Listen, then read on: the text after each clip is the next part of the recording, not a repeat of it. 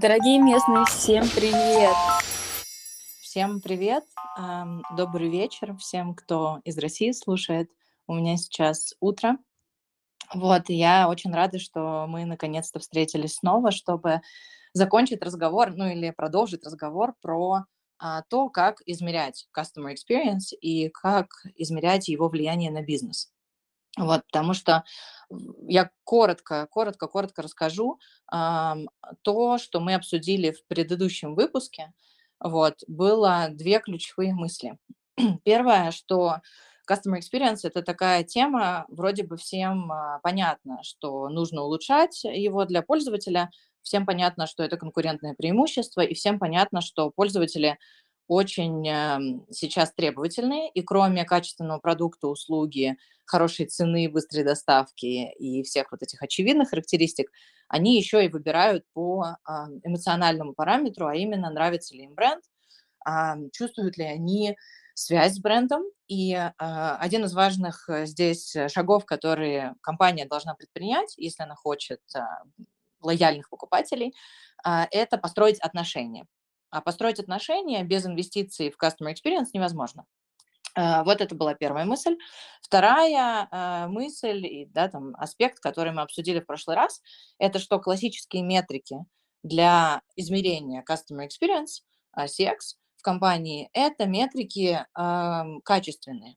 То есть это, грубо говоря, то, что вам говорят клиенты. Есть CSAT, есть NPS. Обе эти метрики – это ответ на вопрос – там на такой-то шкале от 1 до 5, от 1 до 10 поставьте нам оценку, а, насколько вам нравится наш бренд или насколько вы удовлетворены брендом или с какой вероятностью вы его порекомендуете своим друзьям и знакомым.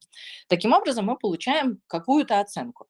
Вот. И то, на чем мы закончили в прошлый раз, а, было, был, собственно, вопрос, а как э, и что теперь делать с этой оценкой? Ну вот поставили, допустим, там компании, пользователи оценку в NPS-опросе. Э, и эта оценка, допустим, 40%. И что это значит? Хорошо это или плохо? Что с этим делать?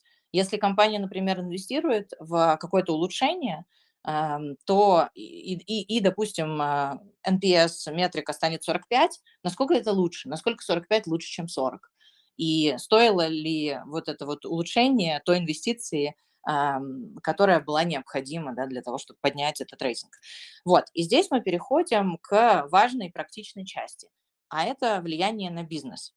Как известно, да, там, если мы будем говорить очень так по верхам и будем оставаться на таком практичном уровне обсуждения, то бизнес-метрики ключевые, а, которые всем известны и понятны, это выручка, прибыль и расходы. Ну и дальше любые, прошу прощения, это у меня рабочий календарь включился. Э, дальше любые, собственно, соотношения, да, там выручка к прибыли, маржа и так далее. Но в любом случае это выручка, прибыль расходы. А, сейчас пойдем по азам. Выручка растет, э, когда есть новые клиенты, да, или когда больше заказов от существующих клиентов. Прибыль растет, э, когда происходит изменение в паттернах заказа. То есть это рост среднего чека, это увеличение количества подписок, это смена ассортимента, и когда клиенты переключаются на другие типы товаров, более дорогие, например, более высокомаржинальные, расходы, соответственно, снижаются. Если мы сейчас говорим только про customer experience, важный момент, да, я сейчас не говорю про оптимизацию расходов компании за счет там, снижения себестоимости.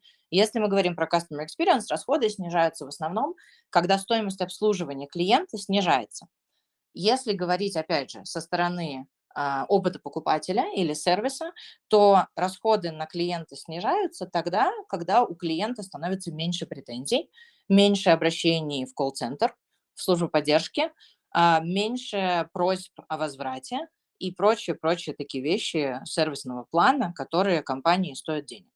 Вот, соответственно, для этого улучшается customer experience. Он улучшается для того, чтобы клиенты не звонили в службу поддержки с жалобами, для того, чтобы они заказывали больше и заказывали большее количество товаров и чаще, и для того, чтобы они приводили новых клиентов посредством, а, собственно, как это сказать а, по-русски, посредством распространения позитивного фидбэка среди своего окружения. Вот, и таким образом привлечение новых клиентов, то есть органический рост без а, какой-то платной рекламы.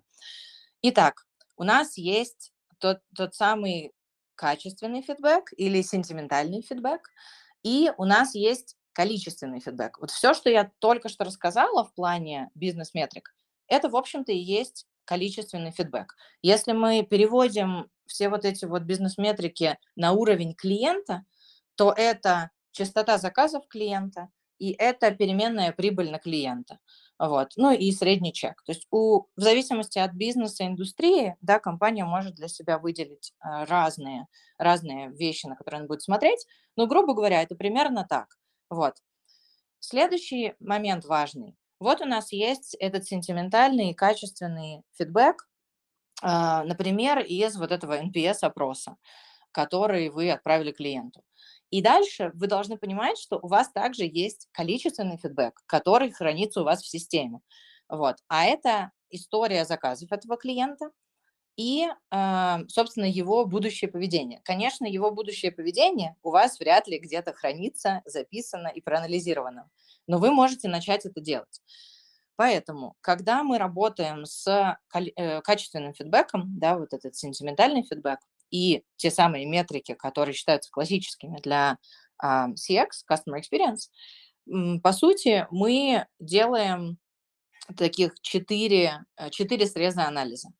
Первое – это просто смотрим на этот сентиментальный фидбэк и на ту оценку, которую клиент поставил. Это его субъективное мнение. Следующее – это детальная обратная связь и поведение клиента. Вот. То есть оценка сама по себе – она мало что значит, потому что для одного человека 7 из 10 – это высоко. Для другого человека 5 из 10 это, это нормально. Это он таким образом говорит, ну, я нормальный ваш пользователь, мне вы нравитесь, но вам, конечно, есть куда расти. Вот. А для кого-то э, нормально поставить 10 из 10. А есть пользователи, которые никогда не поставят 10 из 10, потому что они считают, что нет предела совершенства. Вот. Поэтому а, просто смотреть на оценку не очень полезно. Полезно смотреть на детальную обратную связь. Как правило, всегда у вот этих вот опросников да, есть а, вот это поле, где м, клиент может рассказать, что именно им понравилось, не понравилось, что надо улучшить, что их смутило. Вот. И это тоже очень важно в привязке к поведению клиента. Я сейчас буду приводить примеры из э, вот моей практики компании DoorDash, которая доставляет еду да, там платформа по доставке еды из ресторанов, и буду приводить примеры конкретной обратной связи и конкретных э, жалоб, которые пользователи а, упоминали, когда они ставили нам оценку, и дальше как мы с этим работали, и какие мы действия предпринимали, чтобы исправить customer experience, и дальше какое, какое было влияние на бизнес. Но вот сейчас вернусь к этим шагам. То есть первая оценка, второе – детальная обратная связь и дальнейшее измерение поведения клиента, а, как бы после того, как они дали эту обратную связь. Следующий уровень – это история заказов а, предыдущих. То есть, когда вы смотрите на обратную связь а, клиента, очень многие компании, а, ну, по крайней мере, в, Америке, которые привыкли работать с NPS, они смотрят на вот этот текстовый фидбэк, а, и, например, там клиент говорит, вот, а, там, не знаю, у вас очень дорогая доставка, и или там, например, очень, а, очень часто заказы опаздывают. Вот, вот это, мне кажется, хороший пример. Очень часто ваши заказы опаздывают, э, опаздывают, и мне это очень не нравится, поэтому я ставлю оценку 5 из 10. Вот. И и компания смотрит на это и думает, ну, нам надо как-то срочно ускорить нашу доставку. Давайте мы предложим премиум доставку, давайте мы сделаем ее более дорогой, но будем доставлять, а, значит, не за 48 часов, а за 24 часа. И вот дальше компания на полном серьезе может в это проинвестировать, потому что очень много людей жалуются, что доставка, например, там опаздывает, и что она недостаточно быстрая. При этом, что многие компании упускают – имеет смысл посмотреть на историю заказов клиента, который жалуется на опоздание. Потому что очень часто так бывает, что какая-то жалоба, она а, основана не на реальном дефекте и не на реальной проблеме в сервисе, она основана на а, восприятии этой проблемы. То есть эм, здесь э, пример может быть такой.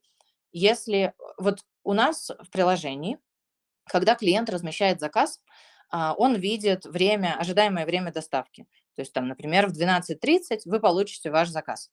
И дальше это время может, например, на 5 минут поменяться. потому что у нас динамическое определение времени, и мы этим очень гордимся, потому что мы можем точно сказать, когда это будет доставлено. Соответственно, это время изменилось на 5 минут всего.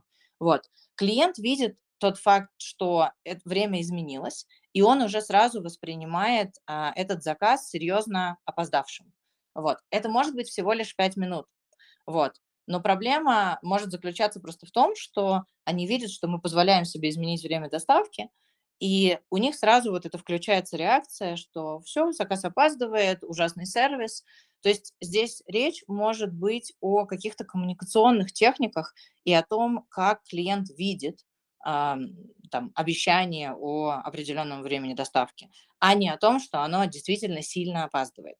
Да, потому что если, например, копнуть глубже и увидеть, что речь идет там, об, опоздании на 5 минут, возможно, здесь имеет смысл корректировать коммуникацию с клиентом, например, там в приложении или на сайте, да, и, например, вместо того, чтобы обещать им доставку за 48 часов, просто сказать им, что эта доставка может занять 72 часа.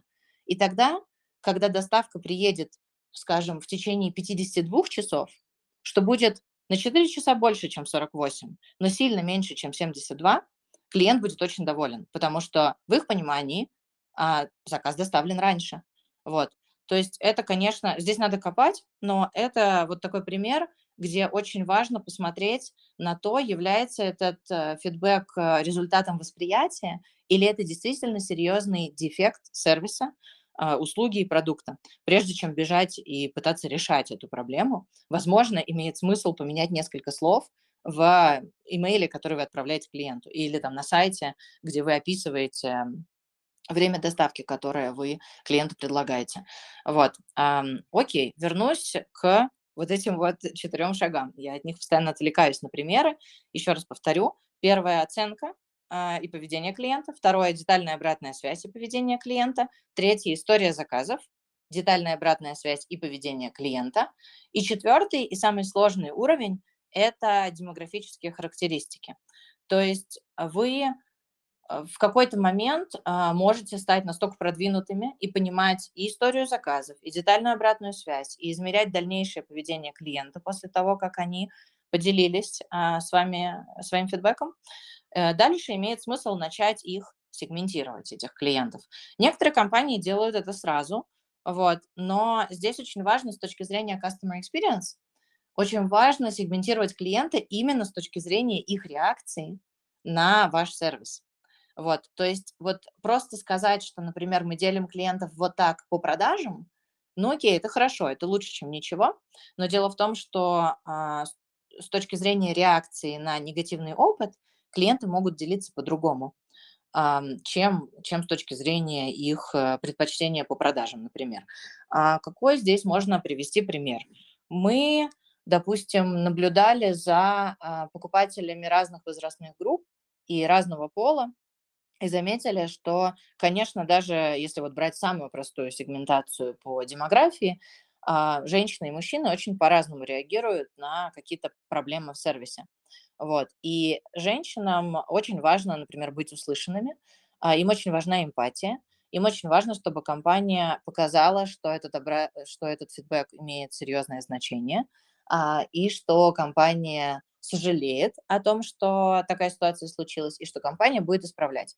Мужчинам в целом, опять же, я сейчас обобщаю, очень важно быстрое решение проблемы, вот, эмпатия им менее важна в части взаимодействия с компанией, да, там, соответственно, если какая-то возникла проблема с заказом, быстренько мне оформите новый заказ, и все, вот. И вот эта вот, так скажем, эффективность а, и ориентация на результаты, экономия времени – это то, что, допустим, там ценят э, мужчины, опять же, в общем и целом. Поэтому очень важно э, в этой связи также понимать и взвешивать обратную связь, основываясь на демографических группах, потому что какую-то, скажем так, эмоциональную, детальную и очень такую а, придирчивую обратную связь некоторые группы а, или категории пользователей оставлять не будут в силу просто своих привычек и того, как они смотрят на жизнь. Вот. А, какие, а какие-то группы покупателей будут делиться самым разным фидбэком. Это совсем не значит, что это абсолютно критично для них. Просто вот они любят поделиться, и они могут фокусироваться на разных моментах, а, которые, которые, собственно, они рады коммуницировать компаниям.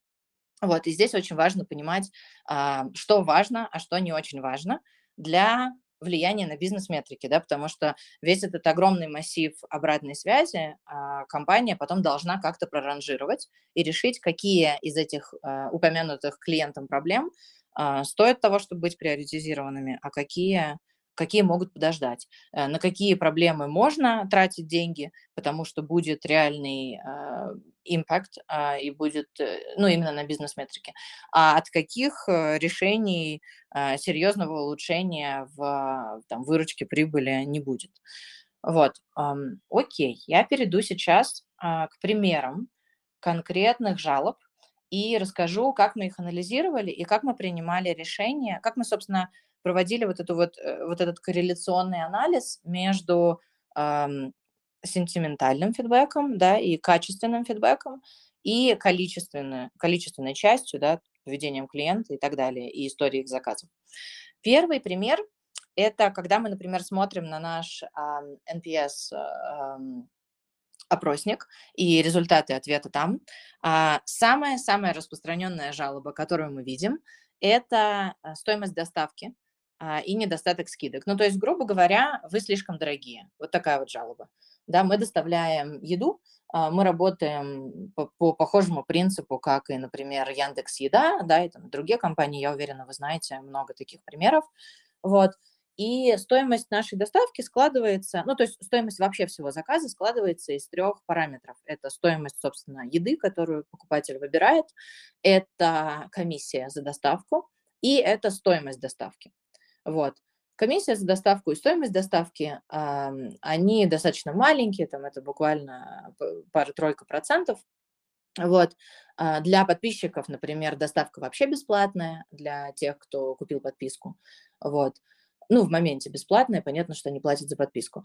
А, и иногда у нас бывают скидки и акции, когда рестораны или мы предлагаем скидку на саму еду. Вот. Э, эта скидка может распространяться на весь заказ, включая комиссию и стоимость доставки, а может распространяться только на стоимость еды. Вот. Ну, собственно, как и в ресторанах тоже бывают акции, да, там десерт, подарок и так далее. Вот, и вот, собственно, самая распространенная жалоба, вот э, больше трети пользователей, которые отвечают на NPS, они говорят о том, что у вас дорого.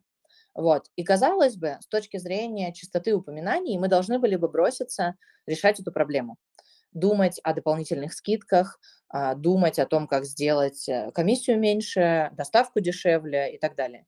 Вот. Но мы проанализировали а, поведение покупателей после того, как они нам дают эту обратную связь. А именно мы посмотрели, ну, очень просто, мы посмотрели частоту заказов покупателя сразу после того, как они ответили на наш опросник. И мы посмотрели на их частоту заказов до того, как они ответили на наш вопросник. И мы не увидели абсолютно никаких изменений. Иногда даже а, клиенты чаще заказывают, несмотря на то, что они жалуются на дороговизну. Соответственно, вывод мы из этого сделали такой. А, им, наверное, хотелось бы, чтобы это было еще дешевле, но это не является какой-то серьезной проблемой, которая влияет на наш бизнес. Вот. Поэтому мы не сфокусированы на удешевлении нашего сервиса.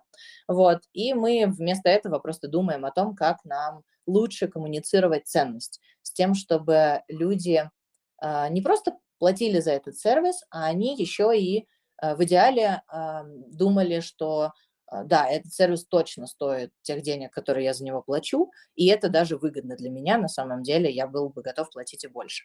Но это больше пиар и коммуни коммуникационная стратегия. Соответственно, вот таким образом да, там мы а, приоритизировали задачи. Следующий пример – это а, жалобы на то, что бесплатная доставка на самом деле не бесплатная. Это очень интересная штука. Мне кажется, что такую акцию используют очень многие компании а, в, той, в том или ином виде. А именно мы предлагаем клиентам, которые заказывают у нас первый раз, мы предлагаем им бесплатную доставку. А, поскольку мы на американском рынке работаем, то фразы, которые мы используем на баннере и в рекламе, они, естественно, на английском, но звучит так, получи свою еду бесплатно. Вот. А, и дальше получилось следующее. Когда мы это говорили, а, мы имели в виду, что доставка будет бесплатная. Да? Как я уже упомянула, стоимость заказа – это стоимость самой еды, это стоимость доставки, то есть те деньги, которые мы платим курьеру за то, чтобы он привез эту еду, и это комиссия, да, там комиссия небольшая за существование платформы, за этот сервис, за возможность заказать онлайн и получить это все быстро и так далее, и так далее. И вот эта комиссия, она не становилась э, нулевой, а только стоимость доставки была нулевой. И поэтому клиенты, когда они видели этот баннер, они думали, что они заплатят только за еду и больше ни за что. И когда в итоге они размещают заказ и видят, что комиссию с них все-таки снимают, они очень расстраиваются. Вот. И мы, собственно, сидели и думали, что нам с этим делать. Вот. Естественно, там первая, первая же идея, которая возникла, это, ну, давайте уберем комиссию и посмотрим, может быть, будет лучше. Мы, естественно, посмотрели, как, как я уже упоминала, а, мы, естественно, посмотрели на поведение клиентов. Поведение клиентов в данном случае действительно отражало их недовольство, а именно покупатели, которые давали нам такую обратную связь, после этого делали паузу в заказах. То есть их частота заказов снижалась на какое-то время. Вот, соответственно, было очевидно, что мы, в общем, потенциально теряем заказы, потому что люди расстраиваются, они чувствуют себя обманутыми. Вот, у нас, э, собственно, первый же вопрос, да, был, стоит ли убрать эту комиссию, чтобы бесплатная доставка еды действительно стала полностью бесплатной. Вот, а, но мы и, мы, и мы в этом плане решили про, поэкспериментировать, как и, собственно, всегда. И мы сделали три группы для одной группы мы оставили все как есть, для другой группы мы сделали комиссию полностью бесплатной. А, то есть это для нас так ощутимо для нас стоило, но мы сделали, собственно, выполнили наши обещания теоретически, сделали доставку первого заказа полностью бесплатной. А для третьей группы мы скорректировали текст в баннере. И мы сказали, что а, стоимость э, доставки вашей еды а, будет абсолютно бесплатный. То есть вместо того, чтобы говорить, что вы бесплатно получите свой заказ, мы попытались а, сузить это объяснение и скоммуницировать а, так, чтобы у них не возникало ожидания, что комиссии не будет. И знаете, что в результате мы увидели? Что и вторая, и третья группы были абсолютно одинаково довольны. Соответственно, мы для себя сделали вывод, что мы должны просто скорректировать текст, вот, и не обязательно нам делать комиссию бесплатной, а, нам просто нужно правильно установить ожидания и правильно коммуницировать с клиентом с тем, чтобы их потом не разочаровывать, если они вдруг как-то неправильно поняли то там обещание по скидке, которое мы им дали. Вот. И здесь у нас был серьезный, э, серьезный такой результат позитивный. Люди перестали жаловаться на это, и у них э, участилось, э, уч, участились заказы, а, после вот этого первого заказа, собственно, это конверсия, это то, что нам и было нужно. Вот. И третий пример, а, который приведу, это претензии к качеству упаковки и еды в ресторанах. Вот. Это такой очень сложный был для нас момент, потому что мы платформа, мы, конечно, работаем с ресторанами, но нам очень сложно контролировать их качество. Соответственно, когда покупатели нам жалуются на качество еды, мы мало что можем сделать, потому что у нас на платформе десятки тысяч ресторанов, вот, и отследить их качество и как-то его отработать сложно. К тому же восприятие качества еды очень субъективный параметр, да, для кого-то для кого-то качественная еда – это просто свежая, да, там, не, не протухшая, да, для кого-то качественная еда – это что-то чуть большее, что даже не соответствует стандартам ресторана. Вот. Здесь мы точно так же стали анализировать а, историю заказов и а, след, дальнейшее поведение клиентов. Дальнейшее поведение клиентов показало нам, что с точки зрения нашей платформы клиенты от нас не уходят после того, как они жалуются на качество еды. Вот. Мы стали смотреть глубже и увидели, что они от нас не уходят, но они перестают заказывать из тех ресторанов, где у них были претензии, что, в общем, достаточно очевидно, но для этого пришлось а, покопать. Вот. А, и а, мы поняли, что дальше нам нужно понять, стоит ли решать эту проблему или нет. Вроде бы с платформы люди не уходят, но от ресторанов уходят. Мы стали смотреть глубже, мы стали смотреть на их историю заказов. И очень интересный инсайт для нас был, что если мы берем просто среднего клиента, у которого случилось, э, случился негативный опыт и жалобы на качество еды, а, то да, они больше из этого ресторана не закажут какое-то время. С нашей платформы они будут заказывать дальше. Но если вот такой опыт с качеством еды случился несколько раз за месяц, а это возможно, если клиент заказывает каждый день, у нас есть такие клиенты, то тогда они из платформы уходят. Вот. И для этого пришлось сделать вот три уровня анализа. Это не было понятно ни из оценки NPS, ни из, э, ни из даже текстового фидбэка. Вот. И мы поняли, что эту проблему все-таки нам решать надо и для ресторанов, и для нас самих. Ну и мы стали строить систему обратной связи, где клиенты наши могут передать обратную связь ресторанам, и ресторанам мы стали коммуницировать, что вы, а, если не обращаете внимания на такие жалобы и не исправляете эту ситуацию, то вы в первую очередь теряете, теряете клиентов, а в дальнейшем а, и мы, и вы теряем клиентов. Вот. Это такая долгая история в плане улучшений, но здесь, мне кажется, просто интересен сам инсайт, что без дополнительного анализа количественные метрики, в поведение клиента, в его предыдущую историю заказов, мы бы не поняли, насколько эта проблема серьезна и стоит ли она того, чтобы ее приоритизировать. А, Собственно, мы приблизились к концу эфира. А, опять для меня неожиданно, потому что у меня еще была информация, которой я хотела поделиться. Вот, я хотела вернуться к NPS и немножко больше рассказать о том, в чем же польза этой метрики.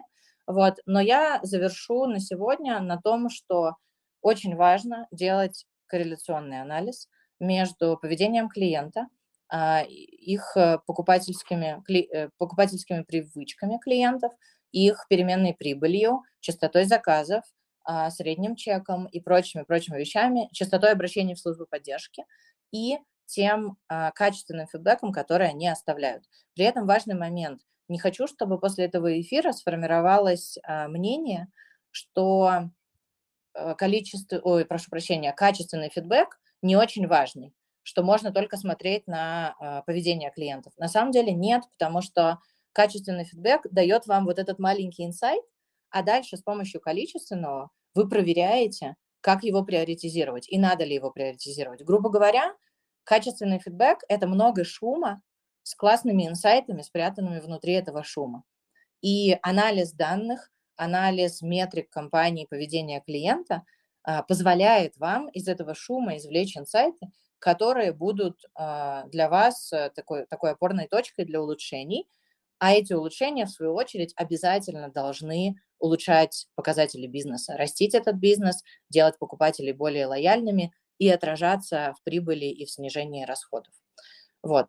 Я думаю, что я сделаю еще и третью часть, где я еще подробнее расскажу про пользу NPS а, и качественных метрик. Опять к этому вернусь. Я думаю, что мы это сделаем с каким-нибудь интересным гостем и поговорим, поговорим про какую-то другую компанию, не DoorDash. Вот, на этом все. Большое спасибо. И передаю микрофон Нику и нашу следующую передачу. Анастасия, спасибо.